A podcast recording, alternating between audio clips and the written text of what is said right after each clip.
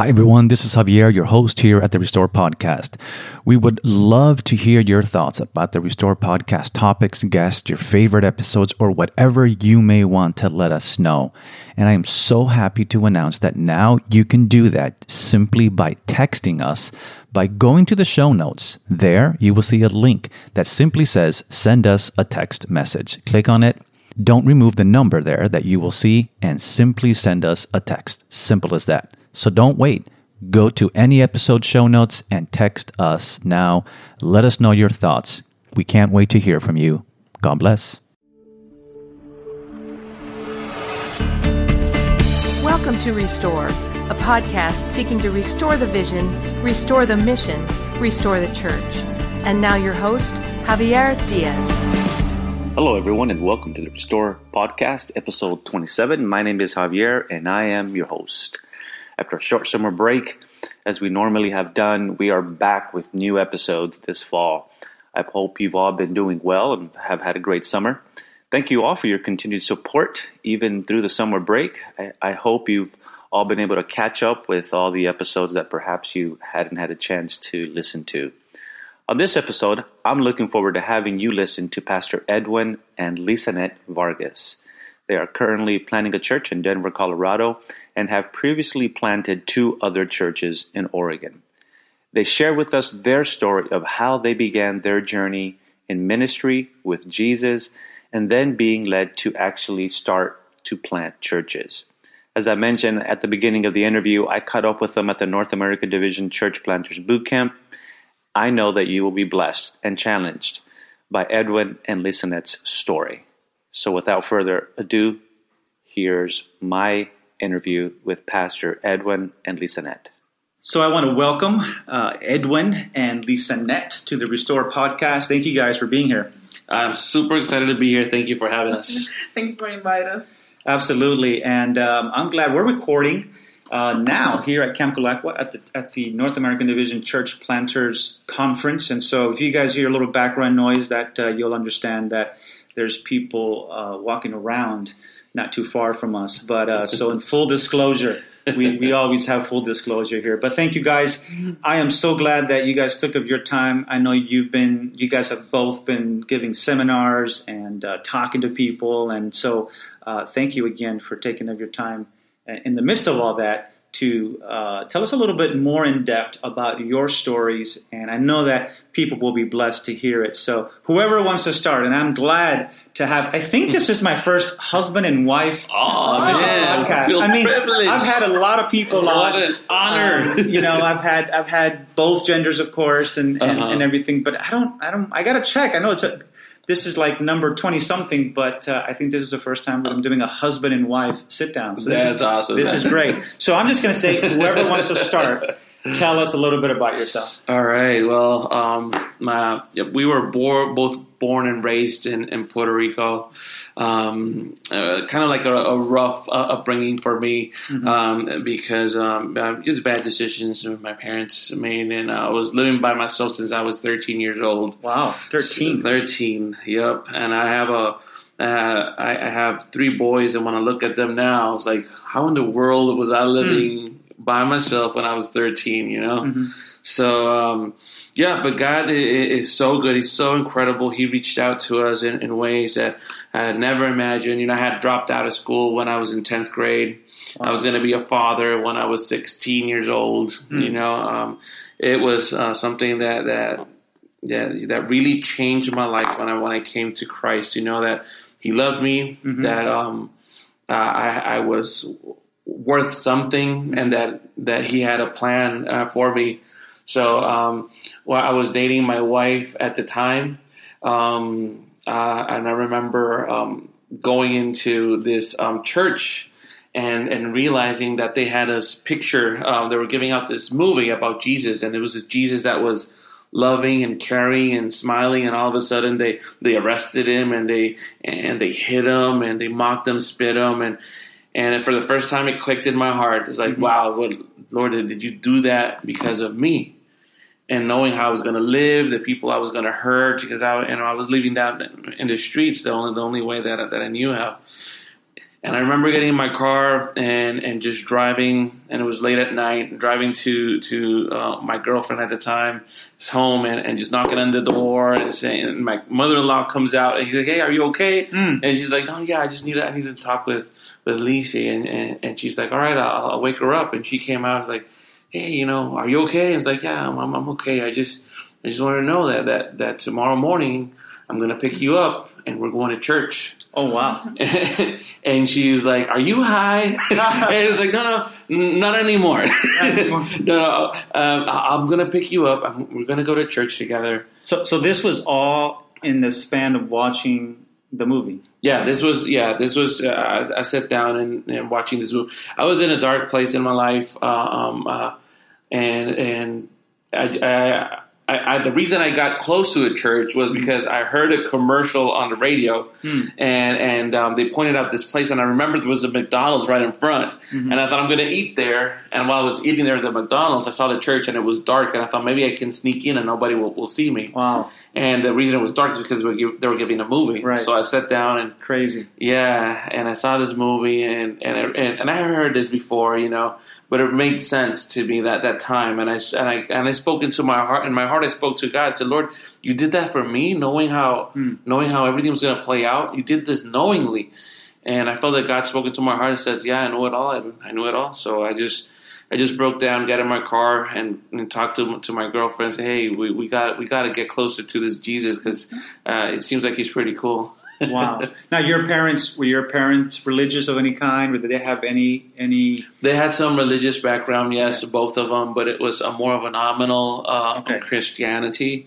Um, you know, my parents were um, had a, a, a fight all the time. That I have, every memory I have of my childhood is uh, because of you know them just just fighting and not getting along. And Okay. I mean, they fought so much that literally they divorced. I mean, they married, they divorced, they married again, and divorced again. Wow, mercy. Yeah, it was that bad. Okay. It was it was that bad. Yeah. So so Lisanet, you you hear him come. He's telling you all of a sudden that he's not high and he does want to go to church. So that that must have been shocking to you to hear that, right? Because church, nothing churchy, if I can say it that way, had come out of his mouth before, right? Um, Or yes. yeah, a little Okay. bit. Um, sometimes we've been talking about church, Okay. about Jesus, and uh, you know all the conversation. Mhm. And I was okay because my mom always told me, "Oh, you have you always." Always in your life have something for the church. Yeah. Because I went to the church not with my mom, but with the neighbors. Oh, okay. Yeah, and uh, when I went to college, I I was visiting the Methodist church, Okay. and to me it was kind of like, okay, Yeah. let's go to church. So but- you did have a religious, a little bit of a religious background yeah, your family. yeah, okay. but and not like super like Thai background, but yes, Right. I used to visit the church and I kind of stuff. And uh, but since then, that he said tomorrow we're going to church. We've been in church.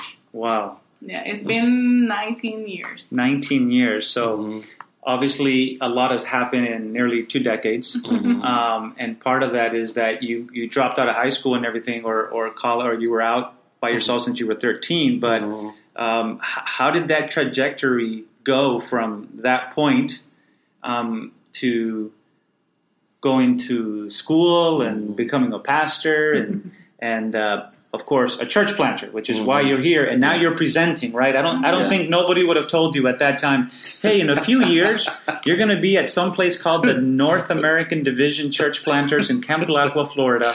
Uh, presenting on church planting. God bless you. Have a great day. Right? I wouldn't. So- have, I wouldn't have uh, understood half of what I Right. said. I don't think I would have understood half of what I just said 20 years ago.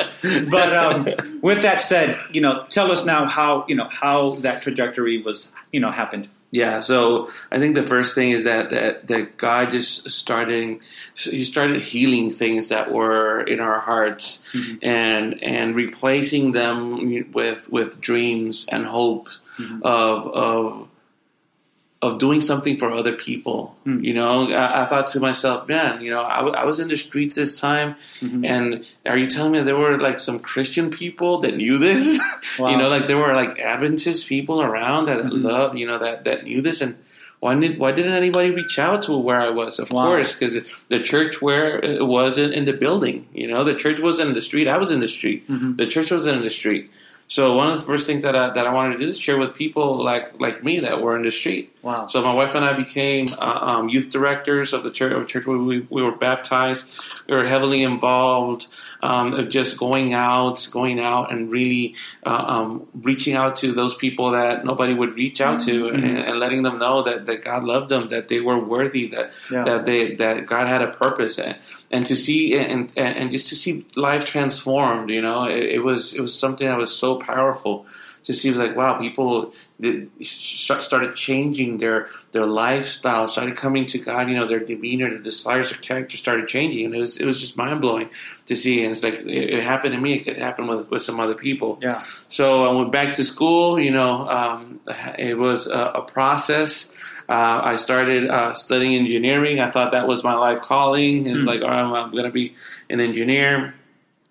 And while I was doing that, I would go to school. I was working, um, and while I was doing all of that, uh, I was always like giving Bible studies, involved in church, and, and just loving Jesus, loving life, my my, my family, uh, learning how to be a husband, learning how to be a dad. I didn't have a lot a lot of good role models, so I was blessed that in the church that we became a part of, there were godly men, there's a godly pastor that we're friends till this day.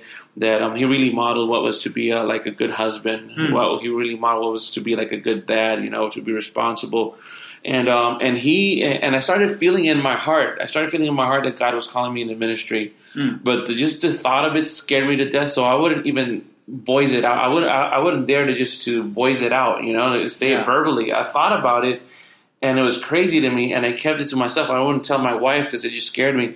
And and um, this my pastor at the time, he put his arm around me once, and he said, "Hey, um, Edwin, I, I feel like God is calling you into ministry." And I literally jumped, and I thought, "What are you? Are you listening to my thoughts?"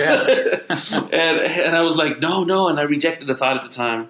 I said, "No, that that can't be." And he's like, eh, um, and then I said, "You know, opened up and said, you know, I, I've been." I've been feeling that. I've been I've been kind of feeling that that God's calling into ministry, but uh, you know I knew that the pastors would ha- have to have a degree, would have to, which meant for me at the time that I needed to to to leave my job to be a become a full time student, and and I already had a family, so I'm like, how? No, this can't be. You know, this is not possible. Um, but um, the the pastor he gave me this advice that for me was weird. He said, Okay. "Hey, um, let's do something. Why don't you?" Ask God for a specific signal, a sign, give you know, a specific sign, and He will. And, and if God answers you, then you will know. But ask Him. And we were there. It was like prayer meeting. It was a Wednesday. Uh, uh, I knelt down and I prayed, and I and I prayed a, the, the the most uh, ridiculous prayer that I thought. You know, it's like there's no way that this Yeah. is going to happen. And at the time, as, as I was studying, studying engineering, I I had this debt that I needed to pay the university, and I thought to myself, well, this is going to be a hard one. I said, Lord, if you want me to study, you know, to be a, a pastor, um, well, um, you're going to have to look for a way for me to completely cancel this debt, and in order to get, you know, uh, uh, go go and study uh, theology so, uh, somewhere. Um, so I thought, well, this is this is a hard one. Mm-hmm. And I remember just leaving it at that and saying, okay, let's see, let's see what God does now. And that was a Wednesday. On a Thursday, I get out of my job and I'm going to visit a friend that I have given Bible studies to, and his, his parents had kicked him out of the house, mm. and I, I was worried about him. And I went to his shop; he had a refrigeration shop, and and I stood at the door, and he was working on on a motor. Mm-hmm. And when he saw me, he went back to the like to the to the storage.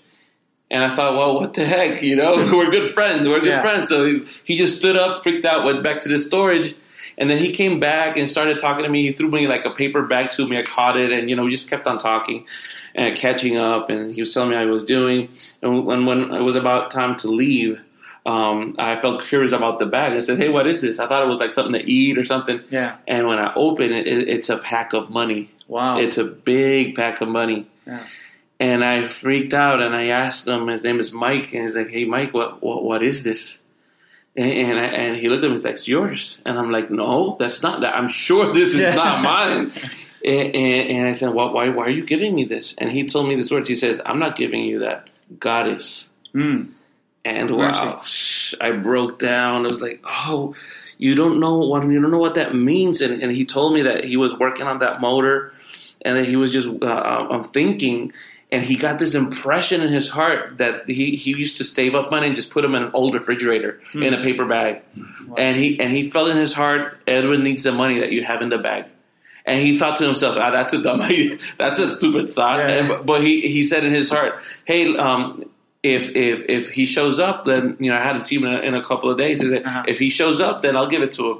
And when he looks up right in front of him, I was there standing at the door. Wow! So he went and picked up that money, and, and he just gave gave it to me because he felt that strong impression. And we cried and we couldn't believe it. And we went home, and I just told my told my wife about it, and um, it was the exact same amount of money that I needed to pay for college. Mercy. So I, I, I for me, I was just freaking out. I couldn't believe it. Uh, I said, well, so apparently God wants me to go to ministry. Right. So, Lisanet, you, you see all of this happening, and now you're off to wherever you're off to go to school. Mm-hmm. Um, what's going through your mind now? That's, I was in total denial. You were in total oh, denial. Yeah. sure. because at the time that he told me what happened with um, the pastor that told him, "Oh, you need to go and study for being mm-hmm. a minister and that kind of stuff," I was in the um, transition to go back to school and finish my bachelor degree. Oh, wow. Mm-hmm. And I was like, no, this is not possible. I want to finish my bachelor degree. You know, and I'm like, no, no, no, no. Resistance. No. Oh, yeah. and then when he came that day, and tell me what, what happened with Mike and yeah. the money. I was like, okay, Lord, I am not going to fight with you because you're always going to win. Yeah. well, you know, and then, you know, I surrender. Praise the Lord, Hallelujah! which, which, is it's tough. It is tough. It you know, I, I, can see it in your eyes and your oh, heart yeah. you're, as you're as you're talking about it. You know, I'm sure now it's been, uh, as you said, many years, but nonetheless, when we recall those, you know, stories, we mm-hmm. we we're recalling the emotions that are yeah. with those stories. It, it is tough, especially you know. Um, I grew up my whole life until uh, until it was time for me to go to college in the same house. Mm. And the only time that I move by myself is like to go to, to college. Yeah and then I get married, and I don't remember how many times we've been moving. you know, it's kind of like take you out of the comfort zone, and yeah. and yeah, yeah, that's to me, it's kind of like, yeah, God is funny. God, God, has, God does have a sense of humor. I, I can vouch for that. Um, and um, but you you said an important word. You know, I I believe um, in ministry that's that's God is consistently if we respond in one shape, form, or another, and it's not always necessarily moving, mm-hmm. but I think He is often, and maybe I'm speaking for myself, but taking us out of our comfort zone. Oh yeah. I think um, staying too often in our comfort zone is where we really got to be careful of plateauing yes. just our leadership or ministry in many different aspects. And, and maybe that's a topic for a whole nother episode mm. but i appreciate you you know saying that. So so fast forward now you go off to college. Where did you go to college? Uh, a little bit about that. And, and how did you end up in your first area of church planting? All right. So um, i went to college in puerto rico. Um, uh, it was an interesting time, you know, uh, full time student, full time husband, father, yeah. provider, and but God just you know pulled through the the whole thing. He was there. Um, um, I was invited uh, while uh, while I was. Uh, studying, uh, I was invited to pastor a church okay. um, there in Puerto Rico. I pastored there for two years, and and I, around the, the end of that time, then uh, I, I, used to go around to different places, just just speaking, as mostly uh, evangelistic uh, youth events. And so I went to um, Oregon to to speak, mm-hmm. and um, while I was speaking there, um, I met. Um, um uh, who became a, a, really good friend, Pastor Roger Hernandez, and said, "Hey, there's a there's an opening here. Would you would you like to interview?" Mm-hmm. And I said, well, "Sure, I could go in interview." And um, it turns out that that um, we were offered a calling there to to, to just to to move. Um, um, for for us, uh, for me, it was yeah. uh, and it's not that far from Puerto Rico. and it's funny, and again, you know, I was like, seriously, seriously, you know, and I never, I never. Um, that was my first time that I get out of the island. Oh, really? Yeah. And I was like, okay, again, I am not going to fight. Yeah. So if you are going, if you want me in Oregon, then you will provide. Right, right. So, So you figured there was one Cuban in Port- in, in Oregon, Roger. Uh, so there might as well be a few Puerto Ricans. or Kathy. Or Cat, Cat, Okay. correct, of course, of course, yes, yes, of but, but still, it's it's like you say, it's it's you know, he always is taking out of your comfort zone. Right, right. And I think it's because what you learn here in point A, you know, you're not going to learn anything else. Yeah. And then you're going to point B hmm. to learn another thing. And it's kind of like steps. Yeah. And as humans, we don't like changes. Right. And it's hard.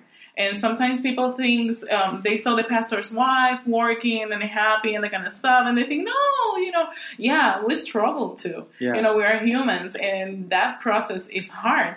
But it, you need to surrender because you're going to lose. Yes. yeah. Well, you know, this is why I'm so glad to have you, you know, Lisanet. And um, when when I asked Edwin, and just a minute ago we were talking, and I was like, no, but I would like your wife also. To, and you looked at me like, yes, yes, you, you. I want both of you to be on this on this episode because I think this is this is what we need. We we haven't had this part on the Restore podcast, and to have that, and so I really appreciate you saying that because pastors' wives, spouses. Um, So I should say it that way too, because it also is on the on the other Yeah. end, right? that's Female right. pastors and their husbands Mhm. as well.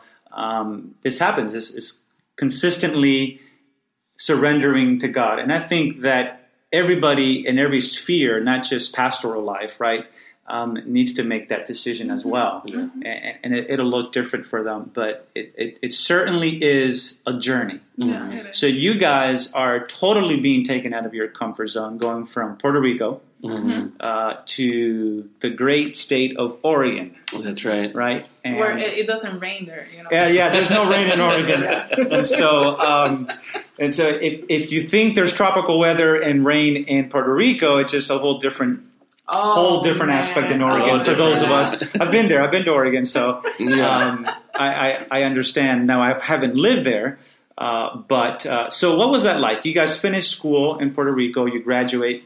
Uh, did you go to seminary or did you go straight to Oregon to pastor? We went straight to, to, to Oregon to pastor. Okay. It was a, a school. Um, it taught us so much.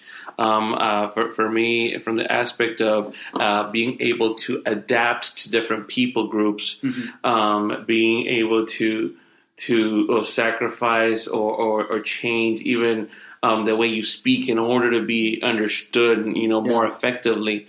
Um, understanding and, and, and seeing the beauty of other cultures. Um, and it was it was great, you know. Um, it was it was different, but it was it was great at the time, you know.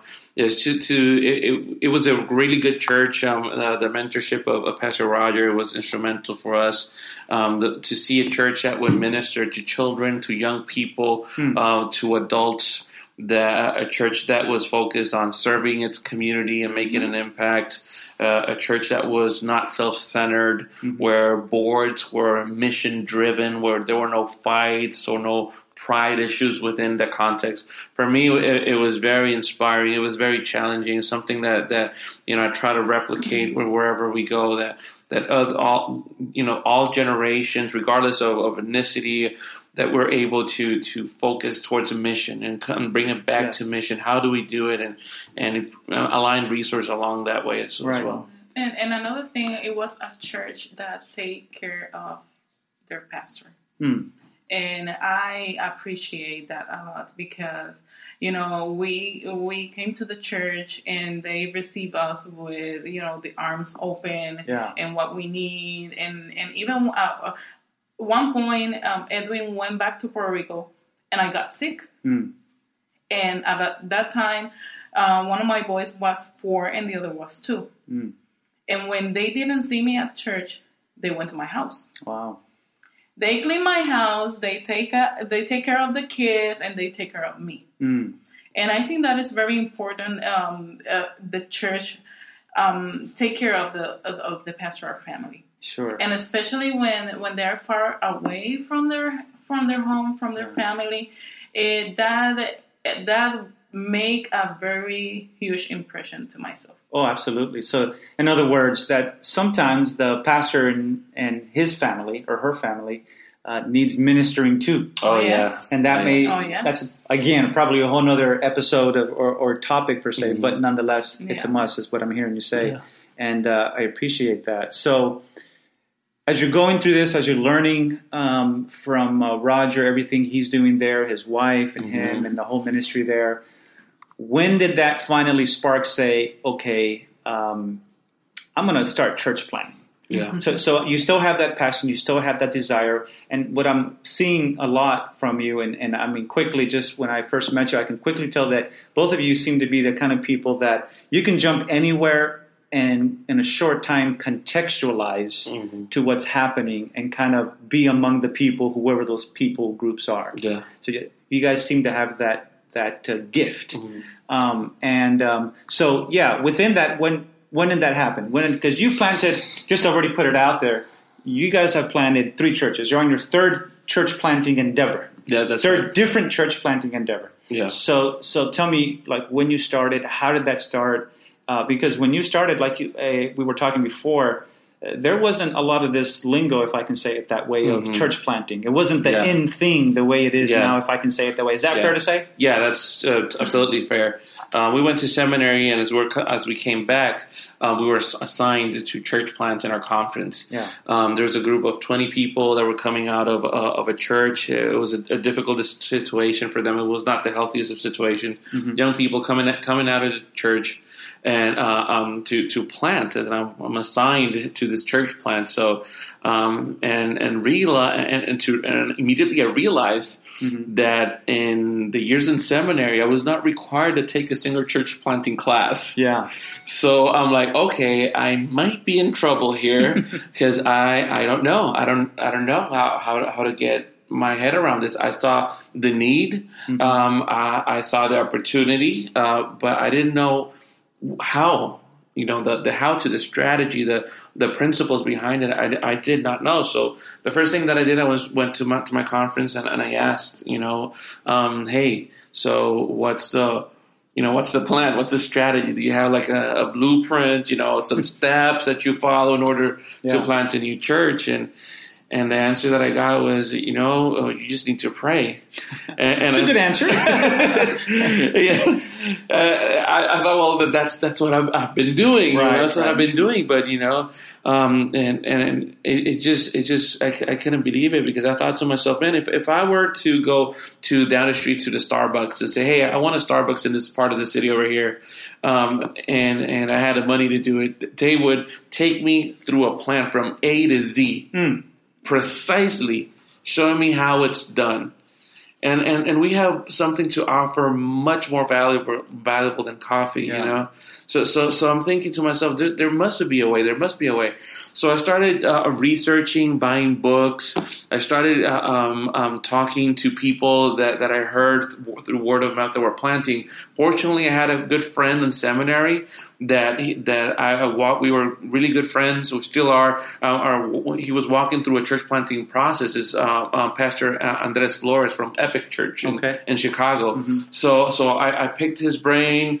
Uh, we we talked. And uh, then I found out about the exponential conference. Yeah. Uh, you know, got submerged in everything that is church planting and um, and I really thought, wow, I I, I wish some someone sh- would would have shared these principles Hmm. Before because along the way I, I made a lot of mistakes that I thought you know th- these could could have been avoided. Right. Um, but that's where how we got uh, and you know involved with church planting, and, and, and immediately the, the passion started to build up in my heart because I thought with, for my children, wouldn't it be amazing if my if, if my children had the opportunity to go to multiple churches, to go to have a variety of churches where, where they could be accepted, loved, empowered, you know, the, Yeah.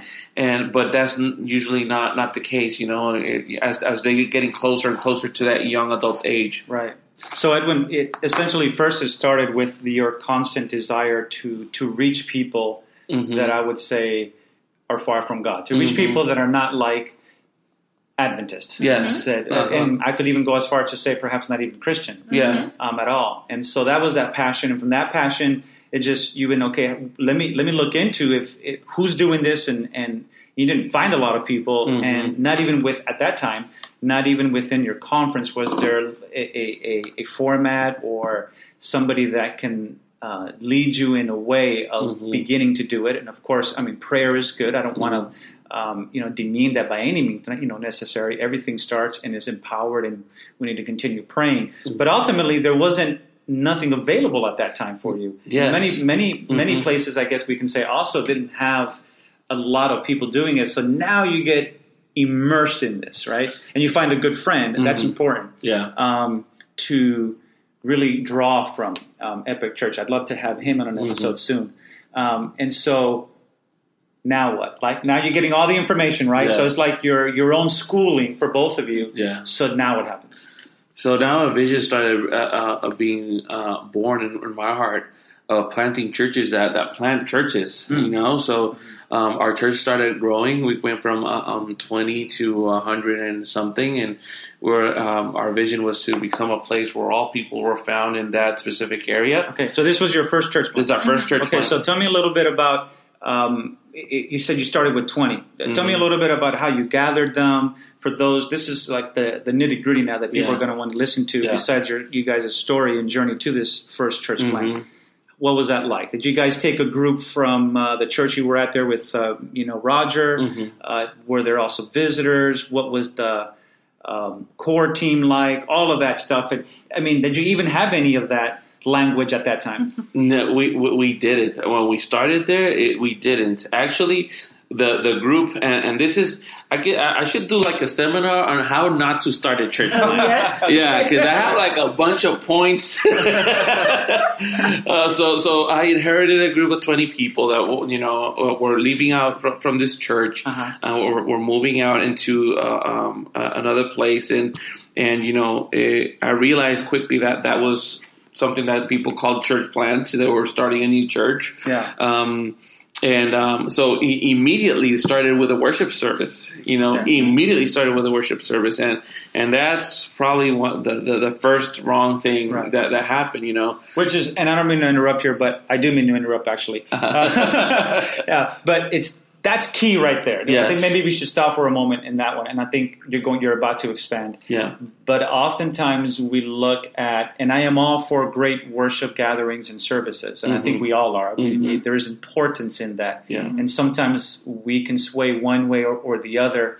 Um, uh, but there's a difference between planting a church service and planting a church, exactly, right? exactly. So, so let's tell me more about that, which I think you were going that way. Yes. So what I quickly realized is that everything went uh, around that worship service. It wasn't really a church. It was only a worship service.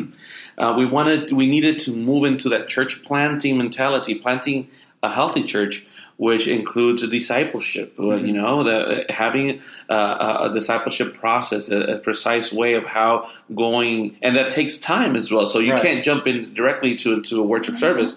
Having an evangelism strategy. How are we going to share our faith with people where they are, and you know how are we going to share the gospel in a way that, that's effective? Um, how are we going to serve people? So service is also a purpose of the church. Where we, we are the church to serve people, to mm-hmm. bless others, to to meet the needs of, of the people around us, mm-hmm. and also to have a true a true sense of, of community, of fellowship. Mm-hmm. You know, and we didn't have that. There was very very low sense of fellowship, community. There was no strategic no strategic service. There was no evangelism, and, and there was poor discipleship. And when immediately everything, all our energy and efforts were on the worship service. Yeah. And I believe this So, can't so, be, so in other words, it was looking like many of our churches today, uh, or some of our churches today. Well, All right, some, some some of our churches, not all of them, not all. Of them. yeah, yeah. Um, but okay, so it was. So what did you begin to do to change that in this new? Because at the very, all kidding aside, at the very least, I know that your heart was in the right place. Mm-hmm. Um, your intentions were in the right place, and praise the Lord that it seems that just early on, even after all that, He was already speaking to you, saying, mm-hmm. you know, wait a minute, you don't. you don't have these things. Of course, now you have them mm-hmm. flushed out, right? Discipleship, evangelism, how you were served, community. Um, but so, how did you begin to now transition from just a worship service plant Yeah. to to really being a discipleship based and having all these other Yeah. um, aspects? So we took a year. It, it was a process that took a year of, of, of strong discipleship, of casting this vision, of being the church that call, God called us to be. Yeah. Being the church that included these things, you know, like going through them, thinking through them, uh, um, trying different aspects of this, of, of service, of, of discipling, of evangelism, of, of community, going through a whole process also uh, recruiting like-minded people because there were some people they started with a worship service and they were very comfortable with that Yeah. and i was disrupting you know the, their peace because their comfort zone. yeah, I was, uh, I was, I came to to disrupt their, their comfort zone, saying, "Hey, no, you know, it's great that you, you know, come to the worship service. It's great that you'd like to sing or play, or, but that's not church. That is not church. This is church. You know, this is this is what the gospel says. We're called to make disciples, so we have that responsibility. And what does that look like? So we went through a process of recruiting people, of helping people get that vision and get acquainted with it, get submerged. You know, going t- taking them to trainings, asking other church planters to come into the church and just um, share with the church, to, um, um, take out to the leaders. We took retreats. We started praying strategically around this. You Edwin, just how passionate you are and how, Mm-hmm. how people obviously can't see it, but I see it in your eyes as you're saying this. Tell me how um, exhausting and emotionally draining that is. Oh mercy! I can't tell you. This is yeah. This is this is Because, like I said, when we're telling these Oh, yeah. you know stories, I can see the emotions come out. Yeah. Um, obviously, especially here that we're live, meaning Mhm. we're, we're all in the same place, and uh, oftentimes I'm recording these in different areas, but not always. Uh, the people aren't always live with me here. Mhm. But as I see it in in both of you, um, to do that, that's just. Tell me a little bit about that aspect. You know, the the emotional. You were, you know, you told me a Mhm. little bit of the things that you were doing, Mhm. which is that has to be intentional, consistently speaking with people, like every single day. Oh yeah. It came, you know, it came to a point that it, it just borderline on unhealthy Yeah, mm-hmm. for me because um, this, this is how, how how draining it was.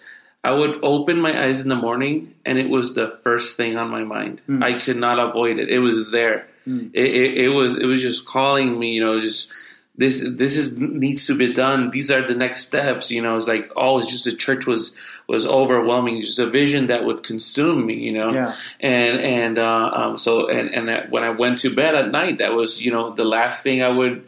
Uh, I, I had a hard time disconnecting from it, you know. So so that's another lesson that, that, that I learned that that I um, I'm practicing, um, and I actually learned it from from, from Rick Warren. There's uh, something that he says. He says that that um, he um, disconnects daily, retreats weekly, and abandons yearly. So that's something that, that, that I put some boundaries, you know, I, like my day off, I, you know, I, I took, uh, I told my, my, my, my, my leaders, I told my, my church, it's like my day off. I know I don't answer my phone. If you're planning on dying, dying some, some, some, some, some other day. Yeah. But, but I am, I am not answering my phone. I'm not answering emails.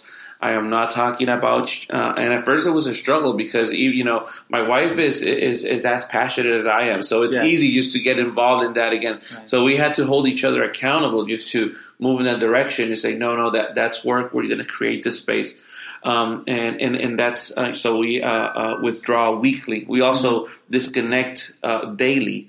So you know we're always thinking with our minds and doing something. You know, so I, I realized that I needed to do like a physical hobby, something else that would distract me. You know, Yeah. just with my hands or something that I would not be involved with that. And then just taking vacations regularly when you just completely abandon uh, um, the church and let them, you know, uh, um, and so, so that that was creating some healthy practices around ministry in order because it it is emotionally draining. This is an amazing book um, written. Um, I can't let me see if I, I can recall the. Um, While, The while you while you recall the author, Lisa Yeah. Net, tell us um, some of what you were going through and, and, and how you were also a big part of that intentional, uh, constant developing of discipleship and evangelism and service and community with this new church plant? Well, first of all, I think um, when when God calls one to ministry, Mm-hmm. actually He calls two. Okay. yeah. You know, it is impossible for only one person um, to do ministry, especially when you, when when you are a couple. Right. And um, some people do not realize that most of the the pastor's wife or of the other half of, of a pastor work full time in the church Yeah.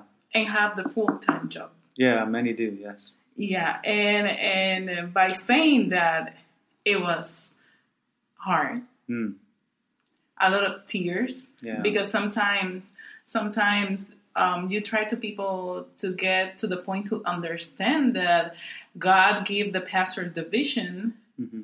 and maybe they don't want to or Mm-hmm. they are not capable to understand, Mm. and uh, they try to make your life um, miserable. Mm. And it's hard, Yes. and, and and it's hard, but And plus, you were not just in a, any church, but you were church planting, which Yes. is, in in my estimation, um, I mean, at least double the double the the intensity to some you know degree. I mean, not I'm not undermining any other pastors, um, you know, ups and downs in their own journeys, but church planting is a whole nother animal. Can I say Oh, it that yeah. way? Oh yeah, oh yeah, definitely. yes, but um, to me, it's kind of like uh, I loved it.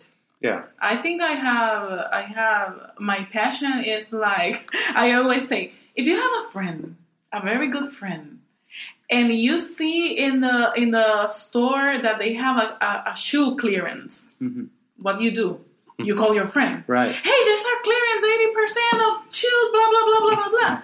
Why we can't do that with the gospel? I'm on now. Preach. and and and uh, you know it, it came naturally that's Yeah. that, that's why thank god that we you know we complement each other in Oh, absolutely. that thing Yeah. and and yeah church planting is not easy but to me it's kind of like a like an art project Mm.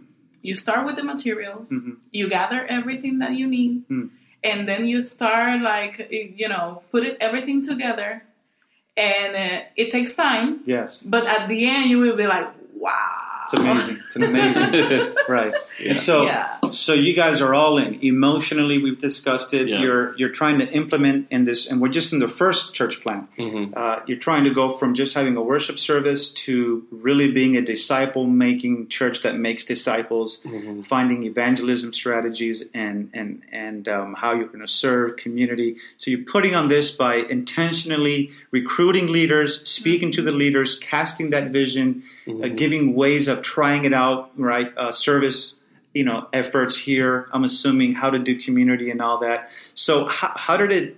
How did it end up before you left to plant the second church Yeah. or another church? So um, our our vision was to reach the, the people in, in, in the Portland area, and we realized, you know, we, we are almost maxed out in the in the capacity and where, where, where we were. Um, that the people from the from from the east of Portland would not come to to where we were, you know. So so so what we did is we, we went to them. So, so we sent a group of people um, that were also trained, um, recruited a group of people to go into that area and, and be the church there. So that was now now we had already gone through a, a better process. Now now we had some better practices.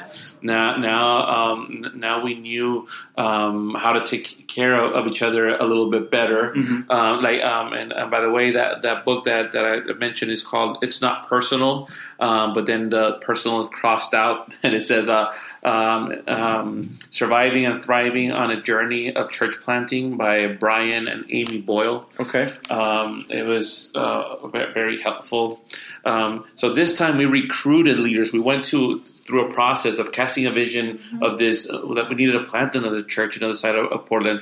Uh, I, the way that, that I went about it was I prayed and, and, and I cast and I started talking about the idea of planting another church in another part of Portland to anybody that, that would that would listen to me. Okay. And and then I, I pray, Lord, I, I won't pursue actively these people only if, if they get back to me, if, if their desire, uh, if their interest is so high that they gave they get back to me and say, hey, you know, I want to talk to you about this or the, about this project, then then I would actively pursue them, and I would look for four specific things uh, in in them, and I realized that that's uh, that, that's important for any team. Okay. Um, number one, we were looking for people of character people that are Christian. You know, it's the foundation that we're going to build upon. So yeah. we, we we need people that we can trust that are not saying one thing one day, another thing the next day. Okay. Number two, um, people that we had good chemistry with. You know, and I, and I believe chemistry is underrated. Yeah. But we even see in the world of sports teams that are maybe not that great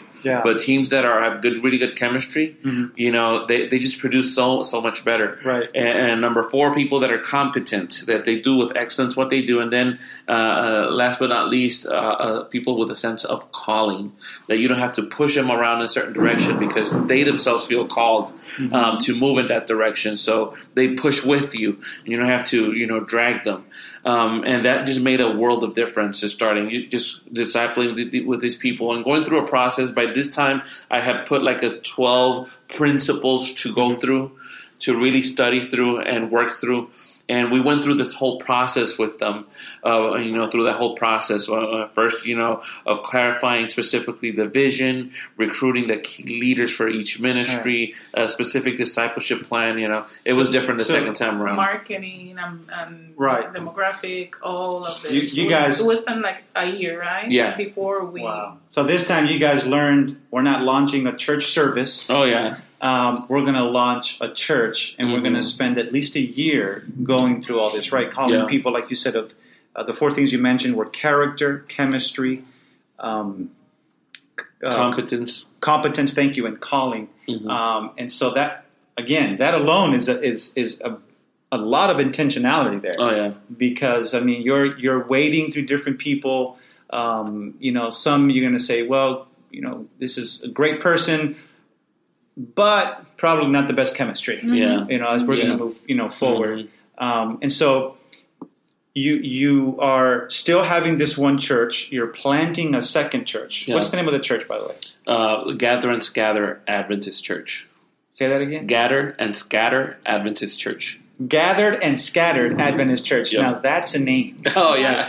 and, and we went as a core group. Uh-huh together to pick the next. Okay, right, so you guys came together. everything okay. with the with the group. Yeah. Gathered and scattered Adventist Church. Adventist Church. Mm-hmm. Awesome. And so you guys were implementing that in the first one, the second one. So how did that one end up doing you know as you started it differently mm-hmm. right you you, you launched yeah. differently so first of all i think one of the main differences was the uh, the ownership that people had hmm. you know the the sense of this is my church this is my ministry yeah. um, um, I also the the um, the bar that i set was very different i said i set the bar like incredibly high to be part of a team like that mm. incredibly. It was purposefully. I, I, thought there's no way people are going to say yes, I'm part of the team because I asked them if you if you want to be a part of this team, here's the three things you need to do. Number one, you need to meet for a year on a weekly basis with a small group. Wow.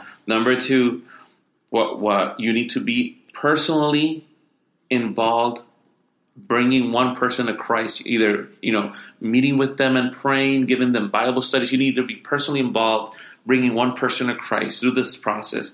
And number three, I told them, you're going to take a week of your vacation and you're going to go with me to Florida for a training and you're going to pay for it. Wow. and, exponential, I'm assuming. Yes, we went, went ex, uh, exponential. And we, when we rented a house and I had 10 leaders coming with me, I remember closing the door of the room and thinking, "Oh my God, they came! They're here!" You know, like, Lord, you better show up and do something because they actually did it. Yeah. You know, yeah. so so um, that's a long trek from Oregon. I mean, oh that, yeah, yeah, yeah. Especially, you know, I'm talking about young people. I'm talking about young professionals. You know, saying, "Hey, you're going to take a a week of your life of your vacation time that you work for." And you're going to go down, you're going to take a training, and you're going to pay for it. You know, right? And but but I realize is that when when you, especially young adults, I see that all the time. When when young adults are challenged to do something that's significant for Christ, mm. more often than not, they they will say yes. That's if, powerful. If it's easy, somebody somebody else will do it. What a lesson! Yeah. Oh yeah. If, set the bar high. Set the bar really really high. Set the bar high, Yeah. and and and wait for those that God is going to call. Yes. on that. And not and and not only for church plans, you can use that in any ministry. Absolutely, Mhm. absolutely. Because for children's ministry, I do the same thing. wow. I Yeah. do the same thing.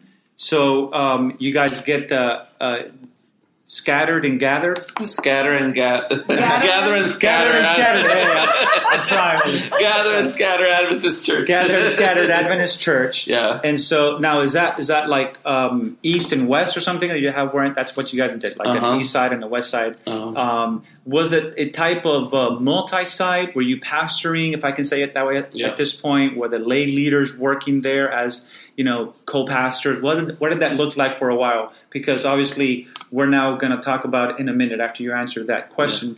Um, your your third calling, right? Your Mhm. 3rd Mhm. church plant, which you're working on now. But Yeah. let's finish off on these two. How did that end up looking? So so so yeah. So the, the first the first church that we that we started planting was Remix Adventist Church. Is the, the first one in, started Okay. in Portland, and and out of that was born Gather and Scatter Adventist Okay, Church. okay. Yes, yes. Uh, um, so um, we had yeah the, the leaders were, were heavily in, involved um, in in ministering in in serving in the community. Um, so, something that I, that I learned that I did differently is instead of recruiting people to a specific ministry, I recruited people to a specific purpose. So people that felt called to like to teach and evangelize, you know, or called. I, I- I didn't specifically recall uh, recruit them to teach a class, but I specifically recruit them to to to be the the evangelist uh, champions for for the, church. You know, the ones that would be leading out that that specific purpose. Uh, people that felt that that that were built with a desire and to to go and and um, lead and facilitate worship. So they would, you know, be recruited specifically to that, not necessarily to uh, a, a worship team, but there are other ways of facilitating that. So, so that that was different. And what I realized is that people had so much ownership, and we had gone through the vision and what would it look like so for for um, so thoroughly that when we had like the launch dates. I, I literally came into a church and and didn't have to do any. I was not running hmm. around. I, I didn't have to look at the sound. I didn't have to look at the worship team. I have to look at the greeters, and and and I, I felt weird. Yeah. I felt weird. You know, I, I and and I was encouraged by the leaders to say, "Hey, pastor, you're here to preach the word and connect with people. That's it. You preach the word and connect with people. That's it. We're praying for you, pastor. You you got this. You know, hmm. they had so much ownership of each ministry. They they were functioning so well. They had dreamt about it. They had studied about it. They had prepared for it. You know, they, they had recruited people into their ministries. So it, it was it was just a different uh, um, Yeah. type of, of dynamics. Awesome. Praise the Lord. Um, it's just you know beautiful to to hear stories like that and see how God leads and in these you know church plants and with people of all ethnic backgrounds, right? Um, and a lot of young people. You know, we, we that's the number one thing we always hear: young people leaving the church, young people leaving the church. And yes, so this is a different story. This is a, di- a story of young people coming to church. Yes, Right. Of, of young people being the church. And, and that's thank you. Yes, of young people Yeah. being the church. Yeah. Um, and so so now the, all that is happening, and we get to where you're at today. Mhm. So how did you end up in, Denver. in Denver, Colorado? Yeah. so yeah, um, we had been in, in uh, with the Oregon Conference for um, twelve years, and um, it, it seemed that God was was just const- constantly calling us to to do something uh, else in that. In, in, oh, in, it was this was specific last year. Um, I wasn't sure how how to uh, manage that um, that transition. It was the first time that we're changing conferences that we felt like our time was done, and it was something that we started feeling in in, in our hearts. And um, um, again, I, I talked to to a few pastors, uh, um, and um, one of them told me, "Hey, why don't you um, ask God? You know, if, if it's time for you to to move on, and um, then ask God, you know, to to lead and give you options." And we and and, and it, we uh, we started praying. Uh, in a few weeks, we had four different calls to different places, and um, but um, I believe what my wife was saying that, that God uses whatever He taught you today, He, he He'll use that to for for, me, for His glory tomorrow. Yeah. So um, we prayed, um, Lord, um, wherever you want us to go, um, that we can do more of what you had prepared us to do. Mm-hmm. And um, the Rocky Mountain Conference there had a, um, the idea of planting a church in the city. Um, Mm-hmm. There's not a, an Adventist church r- right there in this in the city, Mm-hmm. um, and we've been there um, a year now.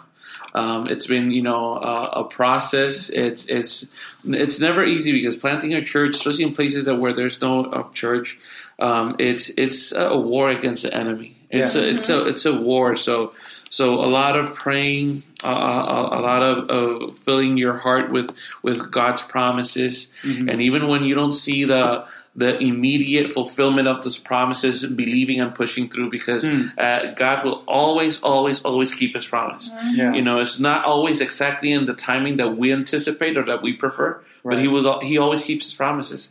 So we've been there for a year now. We recently launched in, in March New Day Adventist Church Wow. in, in Denver. This is part of a uh, this time that, that was a slight, slightly different because it's part it's a multi-site, so it's one church, two locations of New Day. Um, New Day uh, Parker is in the suburbs, and then New Day Denver is in the in right there in, in downtown. Um, So, so for so that's very important. So essentially, you had a in some other lingo, you have like this was a mother church. This was the, the church that gave birth to New Day Yeah. Denver. Exactly. was the other church, and so Yeah. you went in there to to really lead that out. To lead but that but there was there was nothing in town in downtown uh, Denver, exactly. but there was momentum in a sense. To be fair, that there was a church that wanted it. Yes, there And was they a were church willing that to support it in every which fashion and way. Is they that, were is that fair to say? That's super fair. They were Yeah. praying about it. They were willing to send people there. They were willing to to finance it. You know, they they um, had been praying for about it for, for a while now.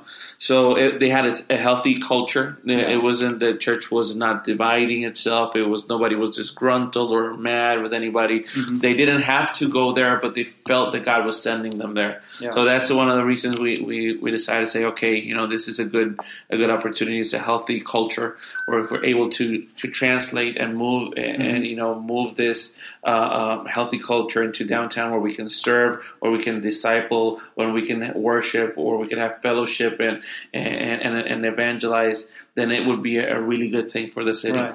So, so Lisanet, now again, here we go out of the comfort zone as you um, have been talking about. Um, so, what does it feel like now? You're going to Denver. You guys have, except maybe visiting there, you know, and exploring if you were going to go. Um, had you guys hadn't been to Denver before, right? No. No. So now let's just fast forward. You're in Denver. What's the first thing that you guys begin to do to uh, start this journey of with the church, of course, that you're going into? Uh, what did that beginning part look like there in Denver now?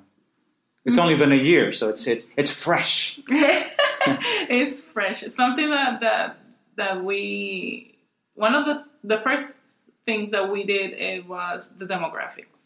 Okay, you did a, a demographic study. Yeah. Okay. We pointed out um, the area that the, um, the mother church want to plant a church and start to get to know the community. It's very important to do that because if you don't get to know your community, then how you're going to Yeah. you know preach them and, and help them and, Right. and fill the needs. So, what were the differences between the church that wanted to plant the church in Denver?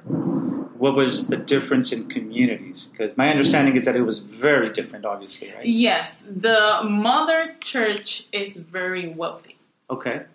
the community in Denver, in the area that they wanted to plant, is a low class Yeah. Okay. community. All right.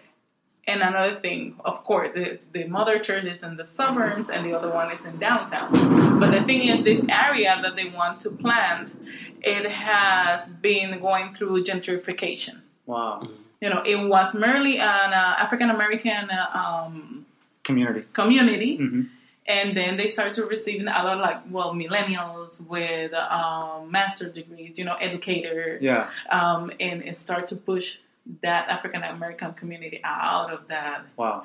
area, Mm. and and you can see the difference, you know, because some of them, you know, came to Denver with a Christian background. Some of them they don't. Like you can see a lot of people from Oregon, Okay.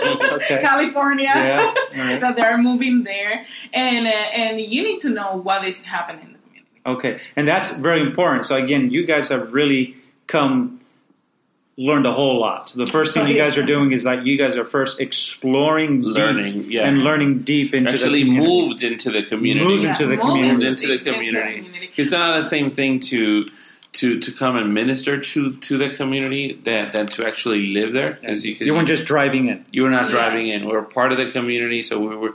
If if if the whatever the community was experiencing as a whole, we were part of it. Hmm. Hmm. Yes, Yeah. because pe- people then see, oh, they really care. Yeah. It's not that you don't care i- i- if you live out outside, but it, we are Right. humans. It's something that we have. Sure. If they're here, yes, they really care Right. and mingle with them. Sometimes we go out to work in a coffee shop Mm. and get to know the manager or, or the owner of, of the coffee shop or the business, and. Yeah. you need to take time to hear the stories Mm, because my experience and my story is not the same right. You know and if you are going to minister that community take the time to hear the story because that is going to help you to plan out exactly what you want to give to the community Wow. because if you're going to plant there it's not because you're going to plant because i want to have the church that i want god doesn't call us to do that that doesn't call us to go to the community and you know um, help them with what they need Yeah. and bring them, you know, to the gospel. Beautiful. It's not because oh I, I want to live in Denver. No. Yeah, right. Yeah, and like Denver, like any big city in the United States, is is multifaceted, right? Oh, there's, yes. there's um, you know here in Florida, you have we have several, right? Miami and Tampa and Jacksonville, Orlando, of course, all big cities, some bigger than others, but very different. And and, and Very, I've, very I've, different. I've been to all of them a multitude of times, Mm-hmm. and, and and obviously with what I do, and uh, they're just very different cities to live in and to Yeah. minister in. They have similarities, Mm-hmm. they have basic principles and uh, needs, but nonetheless very you know different. So you guys just again, it seems like um, I don't know if you want to say you've come full circle, but you've you've learned so much that now you are looking into it. You're learning the community. You're talking to people. You're listening, as uh, Lisanet you were saying, so important. And um, I like I like what you guys were saying earlier today in the seminar, and I, I, I caught that really quick. I think it was in the in the Q and A part. Uh, somebody told you or asked you a question, and you said um, to the uh, the answer was that there's beautiful things in every culture. Yes. So it's trying to find what you can connect with what is beautiful in that person's culture and what they're talking about, where they come from, where they live, um, and then helping them with what we know biblically um, that everybody needs without demeaning, if I can use that word, I've used it before here, um, where they come from. Yeah. Because everybody is looking, you said, for something better Yes. and and we have that. Uh, you said you're very clear on that, very firm, and I, Yeah. I like that. That's not being boastful. That's just saying that what we have has transformed all of us, which is Jesus. Yes. And people need that. It's just how we're presenting it, Yeah. Yeah. and and that's where I kind of want to kind of um, head head this, bring this to uh, you know home here is that Mm-hmm. you guys are just being the hands and feet of Jesus, and you guys are have learned what that is, and so when you're you said you just launched in March, what was that like? Maybe tell us a little bit, you know, what led to the launch, how that launch is going, how the church is going. It's been April, May, June, July, August, almost five months. Um, so yeah, tell us a little bit about that now in a whole new, you know, city, state, everything. Yeah, so we we launched uh, um, um, Easter weekend, where some people that maybe uh, never go to church usually may think about it going going Yeah. to church. We had a, a, an Easter egg hunt with the community. We had a, a big party with them. We invited this uh, um, uh, um, this person from the community that comes and brings animals for the kids and had like a petting zoo. It was, and and at the same time, and at the same time, we had a, a big celebration where we casted a vision of who God has called us to be, and we presented the gospel. Mm. Um, we had a, a good turnout. Um, we had around 100, maybe 150 people mm. there. Um, people from the um, community came. We had a, a, sister church send some people um, uh, in uh, as well. Uh, yeah, so, so, so you guys also worked with the surrounding churches as well as yeah, uh-huh. even with the church that we are renting. Yeah. Okay. Yeah. yeah. yeah. we we invited them to uh, to come. We did uh we did prior to that we did uh um uh a pre-launch um, uh, period of time where we, we met for three months in that place when we had very hard conversations because we're transitioning a lot of people that used uh, were used to do church in the suburbs yeah. with the reality of the urban setting. You know, mm. when you talked about race, uh, uh, uh, racial issues, mm-hmm. you talk about uh, poverty and what what that looked like. Wow. When we talk about gentrification, we brought in an, an African American church to come and to talk about what what how, how they had experienced discrimination in the past, mm. what it looked like from the other side. You know, how did they f- feel about it? Get to know their story. Yeah, yeah, yeah. yeah. awesome. So, so you guys, you were really doing your homework here. I guess yeah. if I can say it that way. You so this soft launch, that's an interesting aspect there. Yeah. So in this soft launch, it was it was more of your core group and maybe a few others mm-hmm. that mm-hmm. were helping and um, just really basically the soft launch was almost like a training, is what I'm understanding, mm-hmm. right? Mm-hmm. Is that what yeah. I'm hearing? For yeah. three months before For three you months really before out. we launch, you know, so we could understand, you know, uh, who are we're, we're ministering to, what are the, the issues, the problems, what are the some of the best ways, best practices to communicate, and then to do what God has called us to do in that area. Mm-hmm. So um, it was a very interesting process. We were some had some very candid conversations, yeah. um, but it just helped to move into into put us into a place that we're here to learn. Mm-hmm. One of the things that we learned as we come into a church, to a neighborhood to, to plant, is that God is already there. Yeah. You know, we're mm-hmm. not coming, we're not the saviors of the world. We, we come and we, we look for what God is already doing. He has already people there. He has already mm-hmm. churches there. He's, he's, he, so we want to get alongside what God is doing and blessing and, and be a part of that, you know. Yeah. So, um, we've launched on March 31st. Mm-hmm. Um, We've had a, a good attendance uh, so so far. It's been now we, we took a, a little dip in, in, in summer. We realized that a lot of people travel. A lot of you know mm-hmm. you know uh, when summer times now it's picking up back again as uh, um, summer is, is coming to a close. Mm-hmm. So how how are you guys? Uh, one of my last questions here in this whole journey of planting these three churches, right? you've you've made sure that how you be, did the first one is different how you did the second one and how you're doing this third one. Mm-hmm. So discipleship is key. So what is discipleship looking like now in a church that is more urban as mm-hmm. opposed to the suburban uh, mother church, if I can say it that way? Yeah. Um, what what is what is discipleship looking like continuously? I mean, starting off that church on discipleship uh, as you guys embedded yourself in the community and others so um, tell me a little bit more about that before we, we close up here. There's two ways um, that don't have to be uh, uh, exclusive of one another. Okay. Um, the church has a big responsibility as church as a whole. Um, with everything that we do, we have a big responsibility to guide people through a process, right? Where people know what are the next steps, people know how to um, get to know about their own spiritual gifts and get to know how to apply those gifts, and and I think that's a it's a big part of it and and while we do that, small small groups has been key mm-hmm. for that for for mm-hmm. us. You know, yeah. uh, um, we we uh, continue to have um, small groups where um, we study study scriptures. We, we hold each other accountable to yeah. our, our goal is, is it's very intentional. Small very groups. intentional. It's not just you know when people hear small groups, it's, it's so loaded mm-hmm. Um, that word small groups and. Um, but I know that when church planners say small groups, particularly church planners, um, they're really talking about groups that are coming together intentionally mm-hmm. to do life. Yes, mm-hmm. not just uh, to meet and and I'm, I do not mean this in a bad way. So please, who, those that are listening, don't email me um, or call me. But it, it's not just to you know study an Ellen White book and talk about how evil the church is or no. something like no. that. No, even though it's great to study yeah. Steps to Christ or whatever, it's phenomenal.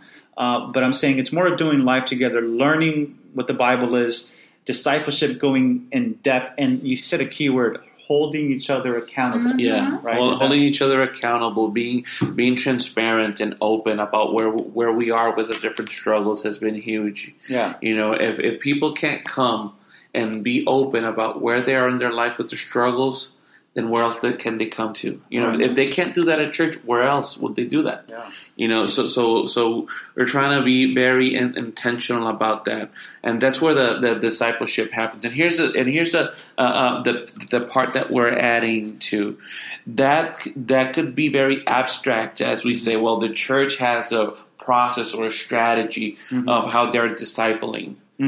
But where I think we need to move, and, and, here's where we're going into a way of measuring that, where it's more tangible and personal. It's like who who are the one, two people that you are discipling currently, mm-hmm. and how are they doing? You know, mm-hmm. so the so because because that moves this responsibility from the church that we sometimes see it as this abstract thing. You know, like Yeah. like this institution rather than me. Correct. You know, and it moves that responsibility from the institution to me. Right. That I am the one who's called to to to make disciples. And as as we do that, I think we're not we're not going to see only addition, but we're going to see multiplication Yes. yes. of people coming to Christ and being uh, um, uh, discipled as disciples that gain disciples for Christ. Yeah. So it's it's really again, it's uh, I, I, I'm kind of like the theme in part of this episode is really taking people out of your comfort zone mm-hmm. because to to do that, and I've I've um, had a lot of tugging of God's heart. I'm just going to be transparent in my mm-hmm. life right now that God wants me to dig deeper in doing that, right? Mm-hmm. Of, of coming out of my comfort zone of what I do. Um, and I and I hang around a lot of people, churchy people, a lot, and that's great. You know, we we're all called to different roles, um, and I praise God for the roles that He's called us all. But I believe God is calling me out of my comfort zone to do that, to make disciples that make disciples. 1st to be a disciple that makes disciples, that can make disciples, and and that is extreme intentionality is what I see from you guys, and um, you know, Lisanet is what you said is is um, surrender Yeah. obey way back to the first time that the young boy came to your house that wasn't uh, stoned